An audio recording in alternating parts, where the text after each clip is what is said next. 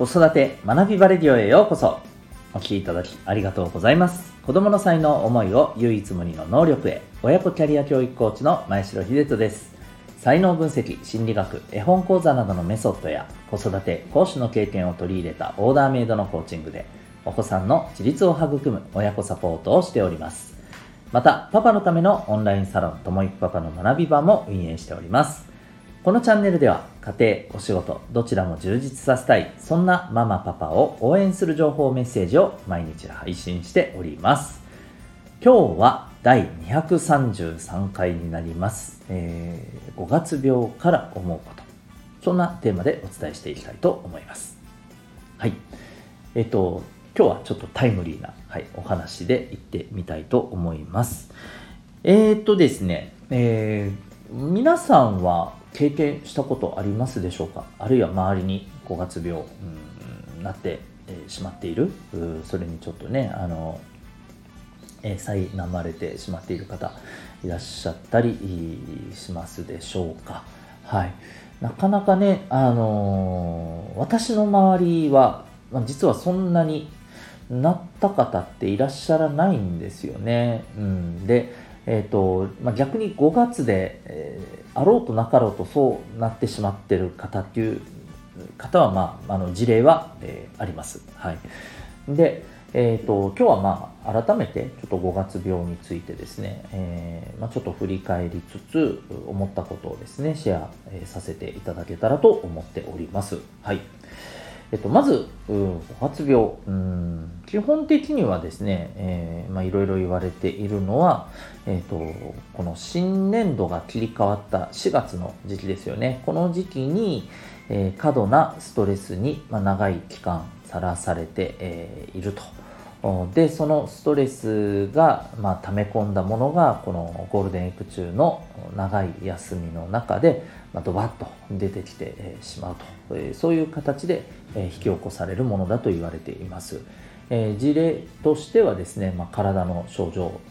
例えば起きられないとかですね、うんまあ、あの生理現象的なものに出てきたりあと痛みを伴うね、え頭とかお腹とかですね、えそういうものだったり、まあ、他にもねいろいろあると言われています。一方もう一つ出てくるのがやっぱりこう精神面でのですね症状ですね、うん。えー、非常に無気力になってしまったり不安感からなんかいろんなものに向き合うことがすごくなんか、えー、しんどくなるとかですね、えー、いわゆるあのストレスに対する耐性が著しく落ちてしまうあとまあ焦ったりイライラしてしまったりとかですね。こういったこともあったりするということですね。はい。で、えーまあ、基本的には対処法っていうところでなかなかですね、うん、なんかこれがっていう対処法は正直まあないよなともうもうあの適応していくしかないよなっていうことですよね。基本的にはもう休みをしっかり取るとかですね、うん。えー、そういった結構抜本的な、うん、あの対応を、えー、取らざるを得ないということになるのかなと思っています。でえっ、ー、とこれ先ほどですね私もあのあまり周りに直接ね、えー、見かけたことがないっていうふうに申し上げましたけれども、えっとですね、そんな方々のちょっと共通点がありまして、これ何かというとですね、あの基本的に、えっとね、自分に対してね、これいい意味ですよ。甘いんですよ。自分に対して甘い。ん自分に厳しくない。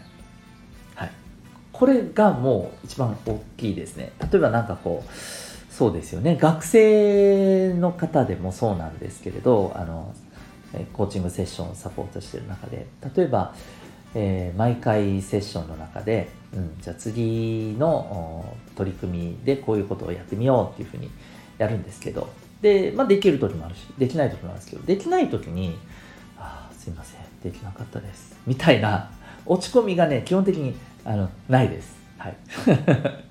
ないです。まあ、あの、これはね、見ようによっては、もうちょいちょっと深刻に捉えろよっていうふうにあの言いたくなるような場合もあるかもしれませんけど、まあ、あの僕はコーチングセッションの中ではそういったことは基本的には言いません。はい、もうその人がどう捉えるかが大事なんで、うんあのまあ、客観的にね、えもちろんね、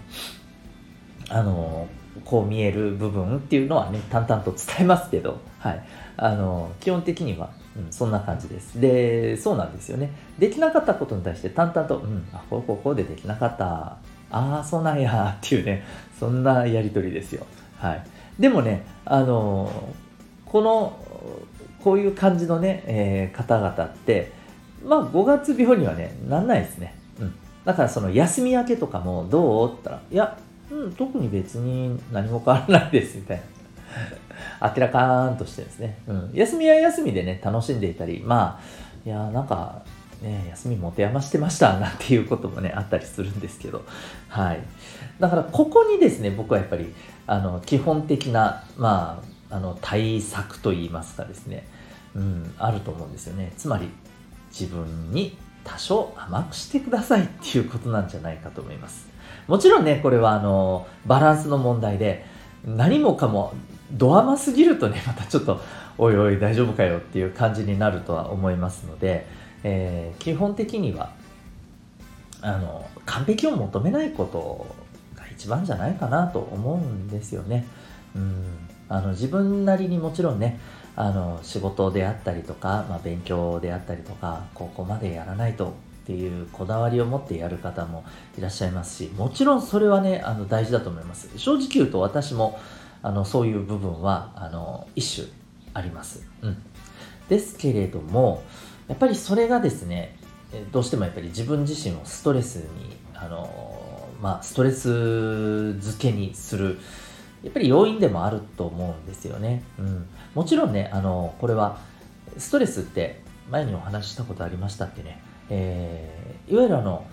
いい意味でのストレスっていうのもねあるんですよ、うん、で悪いあの悪いストレスっていうのもあったりすると。でどちらもただストレスには違いないんですよね。でストレスがやっぱりずっと続くと、うん、あのそういうふうに崩れてしまうわけですよね。なので、えーまあ、そういう意味ではですね、まあ、適度にっていうのがやっぱり一番いいんだろうなと思います。はい。で私もですね、まあ、一度やっぱりこう思いっきりやったことがあるんですよ。まあこれはですね別に5月5月病っていうことじゃなくても物理的にぶっ倒れたっていう感じなんですけれどあのこう以前のあの仕事をですね、まあ、会社勤めをしていた時にですね非常にね4月しんどいあの年度があったんですね。でそれはあのいろいろ業績の部分であったりとかあるいはですね、えー、職場内の人間関係の部分で、えー、非常にですねこうそのなんていうか対応に迫られて、うん、やっていくうちに、まあ、物理的に倒れたっていうね。はい。もうこれ5月病っていう部類に入るのかなって感じなんですよ。で思いっきりあのはい、5月の頭もゴールデンウィークも込みでですね、はい、2週間ぐらいこうぶっ倒れてたっていう時期があったんですけど、うん、なんだお前あるやんって感じですけどね。はい。で、まあその時もですね、やっぱり、うん、そうそう、あのー、結局のところは過度なストレスにずっとさらされてて、やんないとな、まずいよなっていうことで自分をずっとね、追い詰めてましたね。はい。らしくないことをしたなと思っていますけれど、うん、結果としてね、あの、はい、そういうやっぱり事態を招いたっていうことが、まあ、私自身もあったりします。はい。まあ、これを5月病と言っていいのかどうか知りませんけども、うん、ですので、えー、そうですね、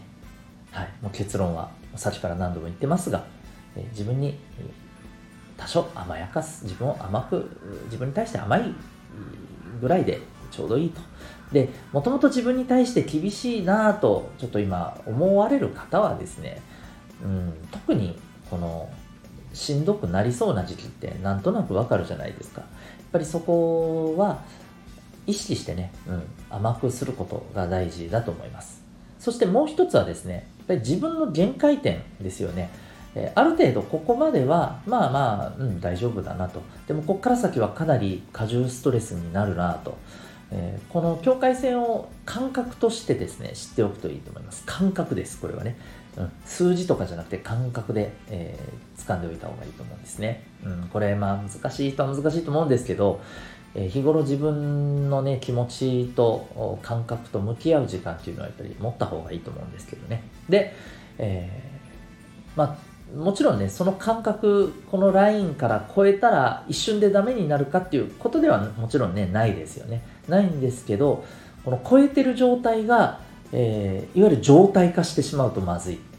というふうに思うんですよ、うん、これがもう1週間続くとか2週間続くとかですねはいえー、ですのでこの辺りをまああの線を越えたり引き返したりっていうところがね、えー、自己管理できるようにするといいんじゃないかなと思います。